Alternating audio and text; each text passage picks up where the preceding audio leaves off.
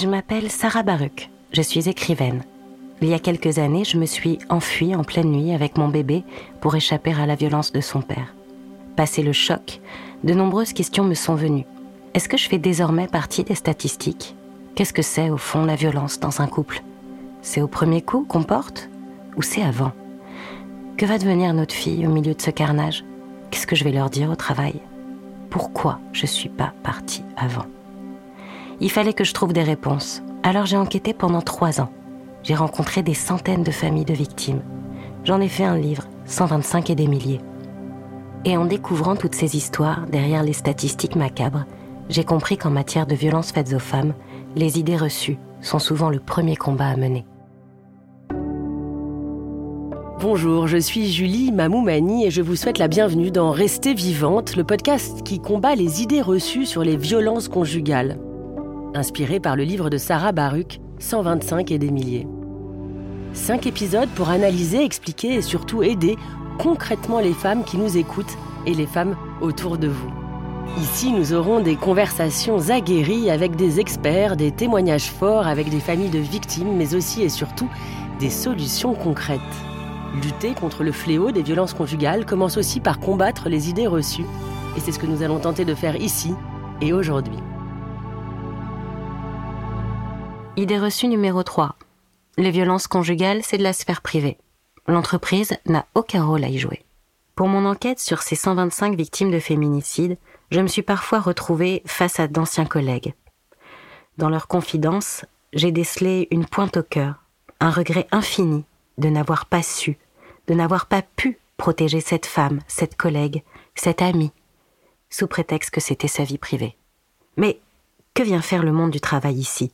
À bien y réfléchir, en fait, moi aussi j'avais eu des collègues, qui étaient devenus des amis, des confidents, des gens qui connaissaient mon quotidien, qui me voyaient quitter des réunions importantes juste pour lui répondre au téléphone, de peur qu'il s'énerve. Loin de me juger, ils ont parfois tenté de me faire ouvrir les yeux. L'emprise qui m'isolait de toute relation extérieure a fini par nous éloigner. Mais je sais ce que je leur dois. Alors que faire quand on a peur pour sa collègue? Ne faut-il pas franchir la barrière de la sphère privée pour sauver la vie de ces femmes? L'entreprise a-t-elle un rôle à jouer dans les violences conjugales?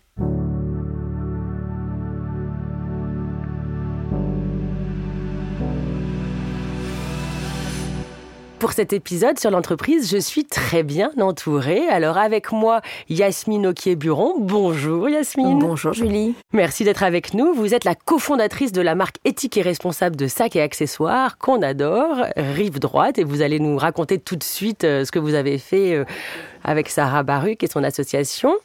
Avec nous aujourd'hui aussi Émilie Chandler. Vous êtes députée Renaissance de Val d'Oise et vous avez été missionnée l'année dernière pour la première ministre Elisabeth Borne sur le traitement judiciaire des violences intrafamiliales. Bonjour. Bonjour.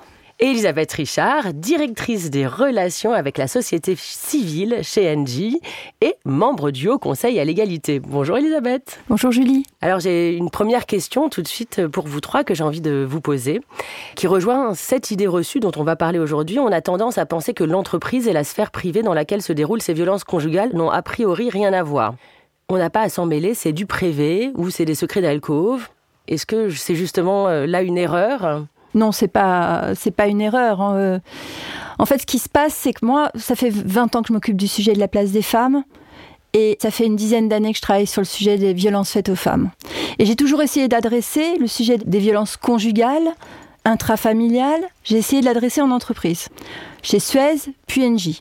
C'était pas possible. On m'expliquait, et je comprenais, hein, on m'expliquait Elisabeth, vie pro, vie perso, Malheureusement, les violences conjugales, c'est à la maison, on ne peut pas intervenir là-dessus. Et puis arrive le confinement. Et la vie pro, la vie perso, eh bien, elle était à la maison. Pour la première fois, on a vu des femmes chez elles. Il n'y avait pas encore ces fameux caches derrière votre ordinateur où ça cachait votre, votre intérieur. Finalement, les filtres, vous voulez dire Les filtres, finalement, on voyait tout. Et on a vu, et j'ai vu, on était une vingtaine de femmes ensemble, j'ai vu des femmes qui a été victime de violences conjugales pendant le confinement chez Engie. On sait qu'il y a eu une recrudescence hein, pendant le confinement sur les violences faites aux femmes. Comment vous l'avez vu? C'était voilà, ça, ça, ça, se voyait que... bah, elles ne voulaient pas ouvrir leur caméra. Puis quand elles l'ont ouvert, on a vu. Et puis on a entendu des cris. Et puis voilà. Et puis je vais pas rentrer dans le détail. C'était statistiquement, quand on voyait effectivement qu'il y avait une recrudescence de violences faites aux femmes, on savait qu'il y en avait statistiquement chez nous, de fait. Et quand il y a eu ça, remontée à la direction générale. Tout de suite, j'ai dit alors là, vie pro, vie perso, c'est fini là, il n'y a plus de frontières. Il faut faire quelque chose. Et là, la direction générale m'a dit, tu as carte blanche et on fait faire quelque chose et on va accompagner. Et c'est comme ça. Et l'idée, c'est quoi? L'idée, c'est de dire que des groupes comme NJ, mais pas que NJ, puissent ouvrir la voie aux autres entreprises, on inspire d'autres, parce que nous, les femmes qui travaillent dans ces entreprises, beaucoup sont victimes de violences conjugales et il faut les accompagner. Et c'est le seul moment où elles peuvent se livrer aussi. C'est le seul moment où elles peuvent se livrer, c'est le seul moment où elles se sentent finalement protégées pendant cette journée. Hein, ou peut-être on pourrait les accompagner, ou peut-être on pourrait aussi montrer, donner un grand signal pour dire non, nous on n'est pas euh, en faveur des violences conjugales et on ne veut pas fermer les yeux. Alors comment vous avez fait? Est-ce que vous avez pris des mesures? Qu'est-ce que vous êtes dit? Comment vous allez voilà comment vous avez agi pour euh, répondre à cette question? Alors on a eu, on a fait un acte très fort. On a décidé de d'apposer le 3919 et les numéros d'urgence sur les 8 millions de factures de nos clients. Et ça, ça fait deux ans. Et on n'arrêtera pas tant qu'on n'aura pas éradiqué cette montée en puissance des violences faites aux femmes. Vous ça veut dire quoi Ah oui, c'est sur, le, sur la facture. Vous avez en, bas de facture, en gros, euh, le, logo de Arrêtons les violences faites aux femmes, 3919, avec les numéros utiles. L'idée, c'est quoi? L'idée, c'est de dire on envoie un signal à tous nos clients pour dire voilà, si vous avez besoin, voilà, il y a le numéro déjà, si nos clients ont besoin de savoir quel numéro, parce que tout le monde l'a pas encore en tête, ce fameux 3919. Hein. Donc, si vous voulez l'avoir en tête, vous l'avez. On donne un signal aux hommes ah oui. de l'entreprise, à l'écosystème, à tous ceux qui pourraient être touchés de près ou de loin, en victime ou en bourreau, que nous, on est contre les violences faites aux femmes et on le dit et on l'affiche. Voilà, et conscient, en effet. Et on est conscient. Et vous, est-ce que Yasmine, vous, qu'est-ce que vous êtes chef d'entreprise, donc vous avez cette marque euh, Rive Droite. Qu'est-ce que, comment vous avez fait Est-ce que vous, comment vous êtes, vous conscientisez ce sujet, par exemple, au sein de votre entreprise? Alors nous, on est, euh, on est taille euh, start-up, donc on a encore, alors on est une marque effectivement durable, très engagée en réinsertion sociale. Donc, alors peut-être qu'on représente pas la société et nos salariés non plus. Et c'est vrai que la start-up, bon, c'est, c'est l'extrême inverse d'Engie. Moi, j'étais dans un très grand groupe du CAC 40 pendant 10 ans, donc je vois à peu près euh, la différence. C'est vrai que la start-up, du coup, il y a moins de, il y a moins de frontières entre le perso et le pro parce qu'on est des petites équipes, parce que c'est très familial. Euh, donc, on prend beaucoup soin les uns des autres. J'ai une, j'ai des, salariés qui sont très jeunes, qui passent leur temps à, se voir et les soirs et les week-ends, qui sont très proches. Donc, je pense pas avoir les mêmes problématiques que des, euh, des grandes entreprises. Euh, malgré tout, on a eu ces discussions, euh, évidemment parce qu'on a fait ce, ce, projet avec Sarah. Et puis, avant encore, puisque on a un engagement fort euh, chez Rive Droite, c'est de, on ne fait pas de solde, euh, contrairement au reste de la mode, parce que c'est ce qui pose un problème environnemental, c'est un autre sujet. Mais en revanche, on fait des braderies solidaires deux fois par an, et on a, on a toujours eu trois verticales. Euh, la première, évidemment, c'est la préservation de la planète. La deuxième, c'est la réinsertion par le travail, et la troisième, c'est la violence faite aux femmes. Pourquoi on a choisi ce sujet? Alors peut-être parce qu'on est trois femmes fondatrices, peut-être, mais surtout parce que on vient toutes les trois de grands groupes. Et en fait, on est convaincus, on a été convaincus en montant le projet Rive Droite, que euh, la solution ne viendra pas de l'État, ou pas entièrement. L'État ne peut pas tout. Ah, on va aller demander à Émilie après. C'est Émilie qui répondra, mais on en est convaincu. L'État ne peut pas tout. Euh, et la solution viendra peut-être du supra et de l'infranational, et en tout cas certainement de la société civile. civile. bien sûr. Voilà. Et que le, et que le travail, c'est un endroit où on passe beaucoup de temps. Alors nous, on essaye, même, malgré qu'on soit en start-up, de pas y passer trop de temps, euh, mais c'est un endroit où on passe du temps, où on est soi-même, où on est reconnu pour ses compétences. Donc euh, quelqu'un qui, euh, qui subit des violences à la maison, à de très forts problèmes de confiance en soi. Et le travail, c'est probablement l'endroit où on le reconnaît pour ce qu'il peut faire, pour ce qu'elle peut faire, pour ce qu'elle peut accomplir, ou peut-être l'endroit où elle se sent le plus en sécurité, en fait, dans ce qu'elle est. Et Émilie, vous pouvez nous raconter alors vous, quelle était votre euh, mission et comment vous l'avez appréhendée? Alors, avant de vous parler de ma mission, je Mm. voudrais euh, vous, vous dire que moi, je suis avocate euh, de métier. Et donc, euh, des femmes victimes de violences, j'en ai rencontré pas mal. Effectivement, le, le sujet de la place de la violence à la maison et ce qu'on en fait quand on arrive dans l'entreprise, c'est un vrai sujet. Donc, dans le cadre de, de la mission qui m'a été confiée par la Première ministre, j'ai auditionné plus de 300 personnes des victimes, des auteurs, des associations, c'était très vaste.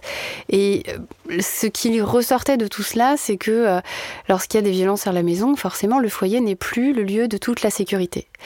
Euh, sauf que la femme, parce qu'il s'agit la plupart du temps de, de la femme, lorsqu'elle n'est pas au travail, elle est soit à la maison, soit en extérieur, mais pour s'occuper des tâches de la maison, parce que la femme victime, finalement, elle s'autorise peu de choses. Donc le peu de temps qu'elle a en plus de s'occuper de la maison, ça va être pour s'occuper des enfants, pour s'occuper de la famille, faire les courses, etc. Donc finalement, le lieu où elle peut se poser et où elle peut finalement peut-être prendre le temps de regarder les numéros qu'elle peut contacter lorsque on n'est pas dans un cycle de violence extrêmement euh, forte, mais qu'on est au début, qu'elle commence à se renseigner, bah c'est peut-être dans l'entreprise. Ce dernier kilomètre, ça peut être aussi celui qui l'a conduit à son travail tous les matins dans ce cadre qui est rassurant où elle va avoir des personnes qui vont être des personnes ressources, des collègues à qui parler, peut-être une collègue qui va lui dire tiens comment ça va? Et ce comment ça va qui va offrir plein de Donc là où je vous rejoins, c'est que l'État ne peut pas tout, mais l'État peut accompagner. Alors dans le cadre de, ce rapport, euh, il y a des propositions pour le traitement judiciaire, comme, euh, comme vous l'avez dit, la création euh, des pôles spécialisés, l'ordonnance de 24 heures pour permettre à la femme de sortir du contexte de violence dans un délai très court. Mais il y a aussi, dans, le cadre de, des auditions, et des choses qui ont été mises en place, le pack nouveau départ, qui va permettre à la femme qui euh, veut partir, euh, sans même qu'il y ait euh, ni plainte ni violence, si elle veut partir, eh bien l'État met en place un pack nouveau départ. Elle aura un référent, elle pourra partir.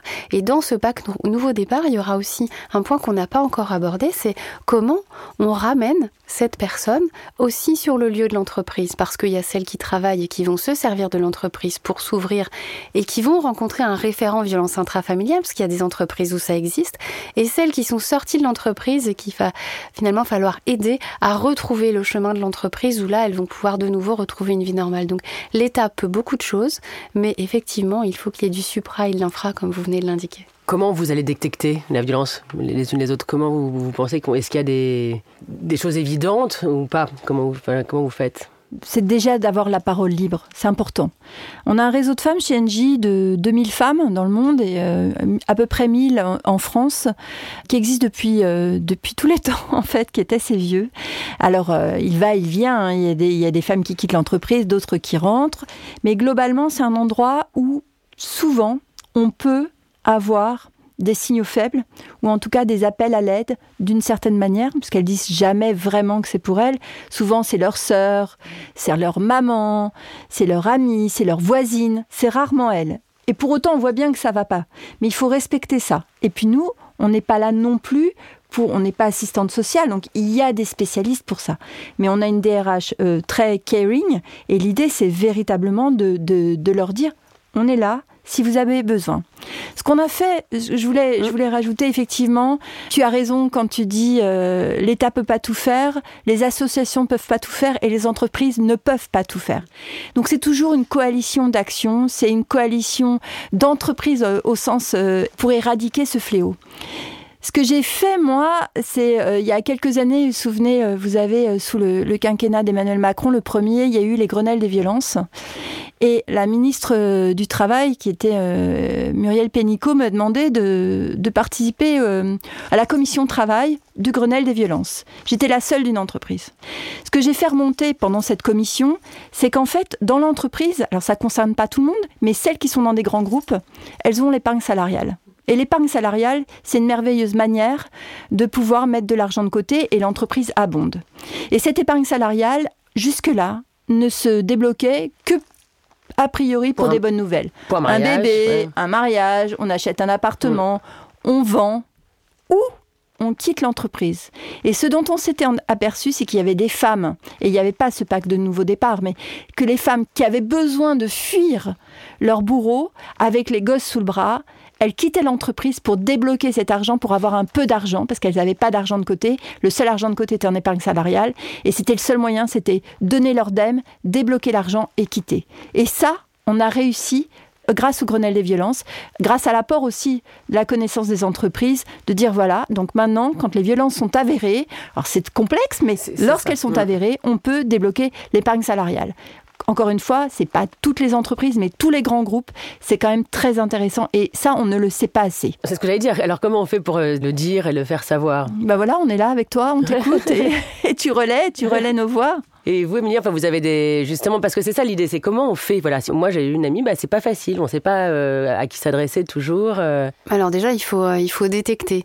Il faut faire la différence entre conflit et violence. Et ça, déjà, c'est pas facile, parce que vous pouvez être dans un couple très conflictuel où il n'y a pas de violence. Juste, on s'engueule, on s'engueule, et puis on se tape pas dessus. On le connaît celui-là. On le connaît. Enfin, genre, on a des périodes de la vie où ça peut se produire. Bon, c'est comme ça.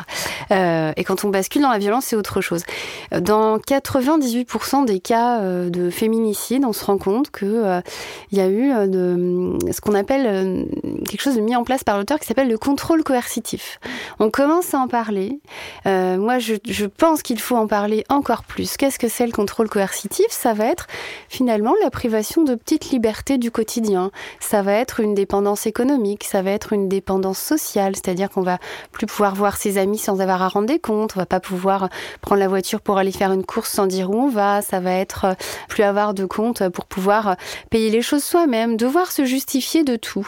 Et on se rend compte que ce contrôle coercitif, c'est quelque chose qui, qui existe et qui est mis en place par les auteurs on s'en rend compte aujourd'hui a posteriori. Nous, ce qu'on a proposé dans le cadre du plan, c'est de l'intégrer aux grilles euh, d'évaluation du danger euh, lorsque la personne va porter plainte euh, police, gendarmerie. Mais ça, c'est au moment où on est déjà dans la procédure, c'est quand il y a déjà eu les coups. Donc, comment on fait pour diagnostiquer ça? Ben, Je pense qu'il faut qu'on travaille davantage avec les entreprises parce que je suis persuadée qu'une femme qui est dans ce cadre-là, il y a des petits indices, hein, des petits indices quand elle ne va pas au séminaire ou quand elle arrive toujours en retard ou quand il y a toujours un prétexte à quelque chose, quand ça n'est jamais d'elle dont elle parle, mais des autres, ça peut être aussi déjà un petit indice. Donc le contrôle coercitif comme clé de, comme clé de, compréhension avec des tout petits indices. Et ça, c'est en prenant soin les uns des autres. Et c'est ce que j'allais dire, c'est l'ami, c'est la collègue, c'est la RH. Moi, j'ai bien aimé l'idée d'une RH qui soit caring, euh, comme vous avez dit. Est-ce que c'est ça euh, Qu'est-ce qu'on fait si jamais j'ai une collègue qui vient pas dans, au séminaire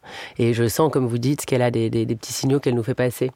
Qu'est-ce qu'on fait? C'est que je, pense que déjà on essaye de comprendre, ou en tout cas de ne pas s'alerter au premier petit, premier petit signal, parce qu'il ne faut pas non plus tout euh, dramatiser, ça peut être vraiment un vrai retard ou une période de galère.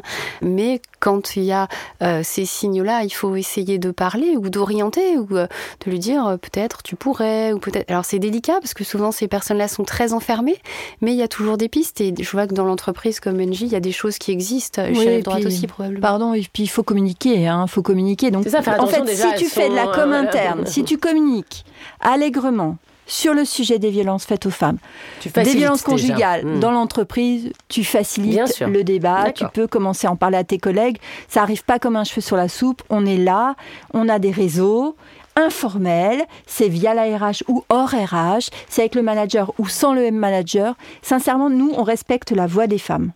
Ça, c'est important. C'est le respect de chacun d'entre eux.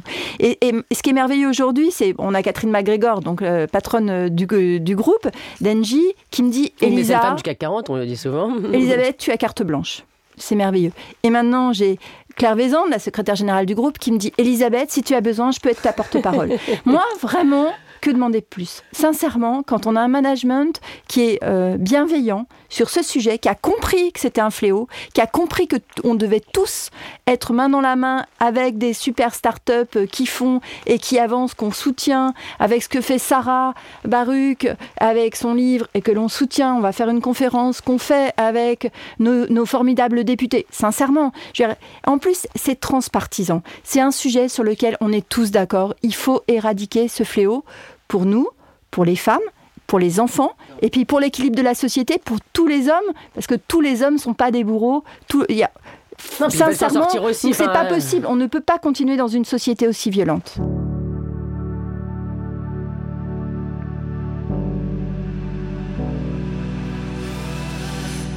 Toi, Yasmine, est-ce que ça a changé d'avoir ta start-up après 10 ans passés dans une grosse entreprise? Est-ce que tu as ressenti justement la communication peut-être, le, rapport euh, à tes collègues? Oui, bah non, mais c'est sûr. Moi, je viens, je sais pas si on peut le dire, mais je viens d'un groupe plutôt féminin, parce que j'étais chez L'Oréal. Et c'est vrai que c'est un sujet dont on parlait déjà quand j'étais chez L'Oréal. Depuis, euh, depuis la, marque Saint-Laurent a pris euh, vraiment le fait et cause et le porte-étendard du luxe sur, sur le sujet, donc j'en suis ravie, même si je l'ai quitté. donc c'est une discussion qu'on avait, bien sûr. Et ce qui, ce qui est marrant depuis qu'on a participé avec, avec, Sarah à, à, créer un produit, peut-être qu'on en parlera plus tard, c'est le nombre de gens qui m'ont appelé parce que euh, j'ai encore des copains qui sont consultants, euh, qui sont euh, banquiers d'affaires, qui sont avocats dans des milieux plutôt un peu masculins, plutôt dans la compétition, où on montre pas sa faiblesse forcément, ou dans des grands groupes. Et qu'est-ce qu'ils t'ont dit alors Et qui m'ont dit, il sort bientôt ton sac parce que j'ai des doutes sur une collègue, sur une assistante, sur une stagiaire. J'ose pas en parler parce que je suis un homme, je sais pas comment faire. Peut-être que je peux lui offrir ton sac pour entamer le dialogue. Tu peux nous raconter du coup ton sac? Donc je connais Sarah depuis toujours. Sarah m'a demandé pas proposer, demander. On la connaît aussi, ça. de participer euh, à cet ouvrage collectif merveilleux 125 et des milliers, chose que j'ai faite, euh, voilà. Euh, et ensuite, elle me dit bon bah c'est pas fini, on va faire quelque chose maintenant. Ok. Euh, je lui dis mais moi je crée des sacs, donc euh, juste je vois pas ce que je, trop ce que je peux faire.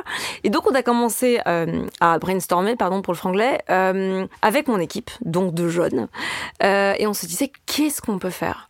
Et on est venu arriver à cette phrase qui est de dire un départ ça se prépare. Euh, un départ, ça se prépare. Alors avec des numéros verts, euh, avec le support euh, de ce que, tout ce que l'État peut mettre à disposition. Mais en fait, on s'est rendu compte d'une chose, c'est qu'il y a aussi une maturation euh, qui se passe dans la tête de la femme. Et ce qui se passe, c'est qu'effectivement, 98% des féminicides ont eu lieu sans la première claque, euh, et qu'en fait, les femmes, quand elles partent, c'est parce qu'il y a eu la goutte d'eau. Et la goutte d'eau, elle est très propre à chacune, et souvent, c'est en plein milieu de la nuit, avec les enfants sous le bras, sans avoir rien préparé. C'est très papier, souvent ça, hein, c'est ce qu'on dit. Sans argent, sans papier, sans lieu euh, de, de, de, de, de chute, sans rien. Donc on se disait comment faire. Euh, effectivement, alors ce sac donc qui s'appelle Olympe, en hommage à Olympe de gauche, qui a perdu sa vie pour euh, pour avoir rédigé la Déclaration euh, des droits de la citoyenne. donc Olympe est un sac qui ressemble à n'importe quel sac. Ça c'est important, donc il peut être posé dans la maison sans attirer les regards. Olympe a, a, a, deux armes secrètes. La première c'est un QR code que la femme peut scanner avec son téléphone, qui ne laisse pas de traces dans son téléphone. Ça c'est important. Et ce QR code dit tu n'es pas seul, euh, scanne-moi. Il mène vers un lien sur notre site, donc sur le site rive droite, hein, euh, qui est caché, qu'on ne voit pas quand on va sur le site, et qui permet à la femme d'avoir toutes les infos euh, possible, toutes les associations, tous les numéros qu'elle peut appeler, parce qu'en fait, on se rend compte que les moments, comme disait Émilie, où la, où la femme peut être euh, un petit peu moins sous emprise, c'est quand elle va chez le pédiatre, c'est quand elle va parfois, euh, quand elle a la chance de pouvoir aller au yoga, au sport, sans être surveillée, et en entreprise, euh, parce qu'en général, elle peut pas faire de recherche sur le téléphone, l'ordi de la maison. Euh, donc ça, c'est première arme secrète d'Olympe. Et la deuxième arme secrète d'Olympe, c'est un faux euh, fond euh, caché, dans lequel, au fur et à mesure de sa maturation, avant la prise de décision de partir, elle peut photocopier un passeport, le livret de famille, les papiers des enfants, un titre de propriété, tout ce dont elle aura besoin pour la vie d'après, et mettre un peu d'argent sans que ce soit vu. Voilà.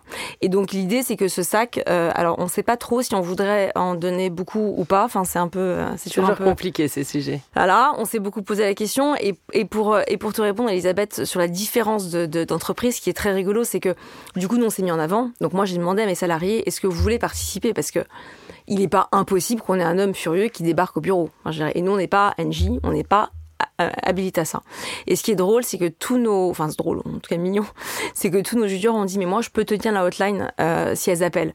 Je dis mais c'est hyper mignon, vous êtes adorable, mais vous n'êtes pas habilité à recevoir cette parole en fait. Donc euh, il faut pas qu'elles appellent, enfin chez nous, parce qu'on pourra juste être compatissant, mais je veux dire, à un moment, on fera rien. Mais ce qui est intéressant, c'est que, alors que j'ai pas un seul salarié, père de famille ou mère de famille, ils sont tous très jeunes, mais ils voulaient tous participer. et ça, ça donne de l'espoir quand même dans la génération future. Non, puis ce qui est génial, c'est quand même quand on sait, enfin, malheureusement, que c'est sept faux départs avant un vrai départ, sept faux départs avant un vrai départ, de se dire qu'on a un sac avec, euh, c'est un espèce de, doudou, le doudou de survie, quoi. C'est ça. Bah, c'est vraiment vraiment malin, c'est super intelligent.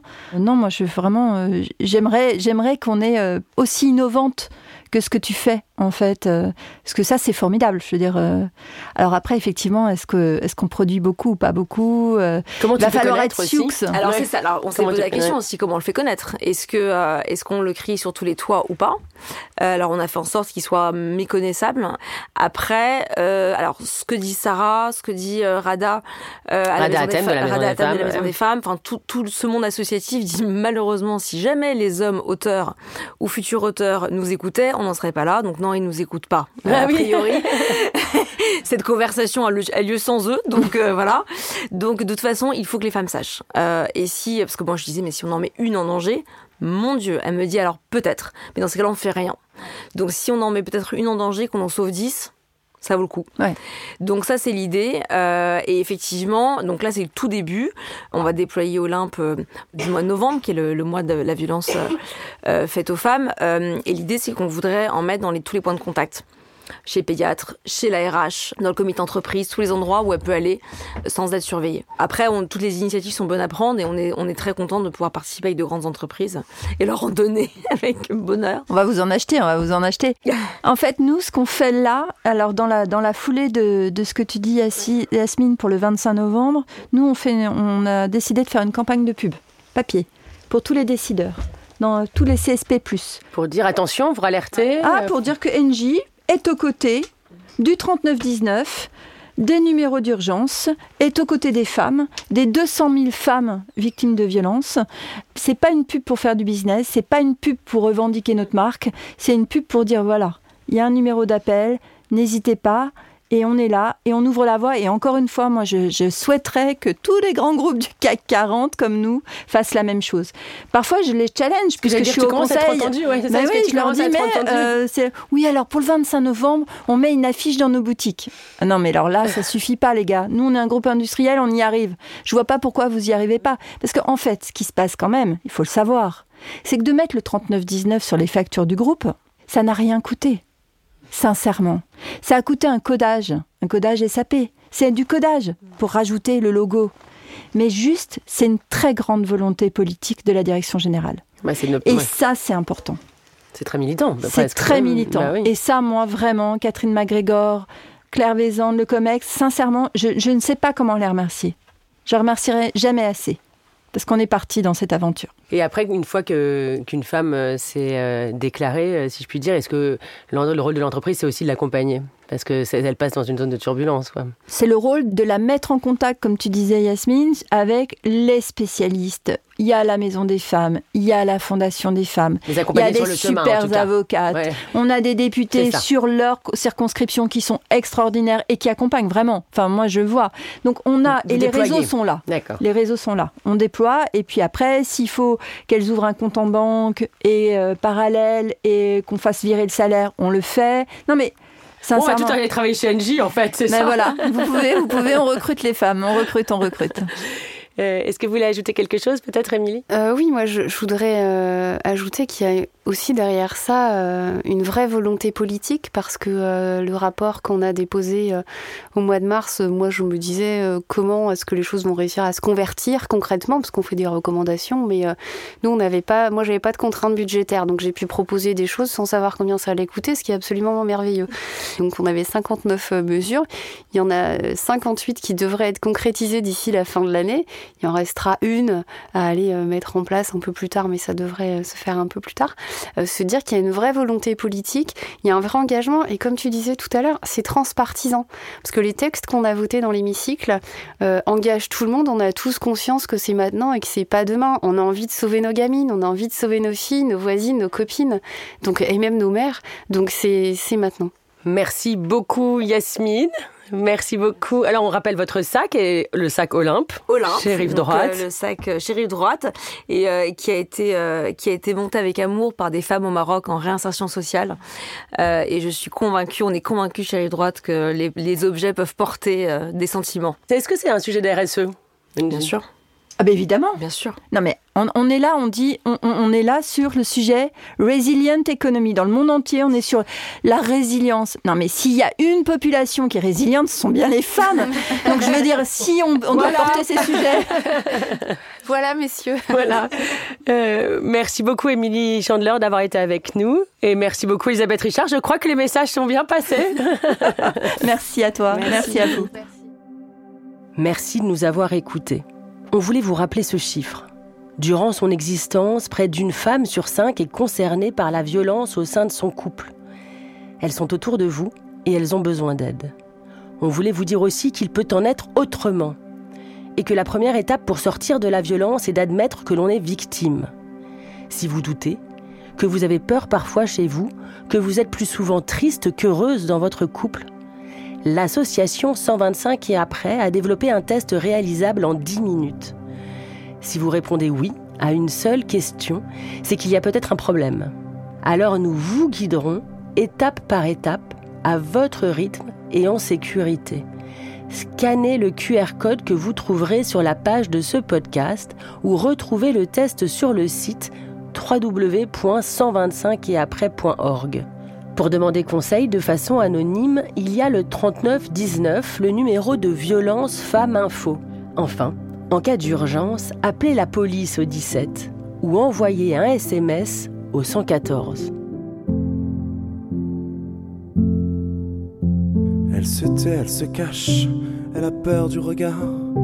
Dans ce foyer où l'amour est devenu cauchemar, elle tient pour lui ce petit qui n'a rien demandé, qui se construit comme il peut sur du marbre brisé.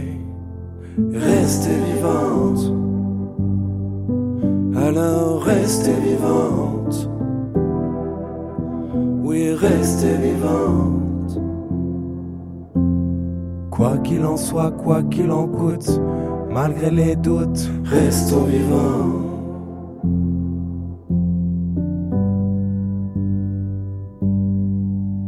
Des blessures invisibles, beaucoup de larmes versées, les violences conjugales, triste réalité. Toi qui as enduré, toi qui souffres sans voix, femme, courage, tes blessures ne te définissent pas. Alors tu as pris la route sans même te retourner. Plus de temps pour le doute, il faut se protéger. Trouver un endroit, une bulle, un abri de fortune. Pour ne pas y rester, on verra pour les plumes. Restez vivante. Alors restez vivante. Oui, restez vivante. Quoi qu'il en soit, quoi qu'il en coûte, malgré les doutes, restons vivants.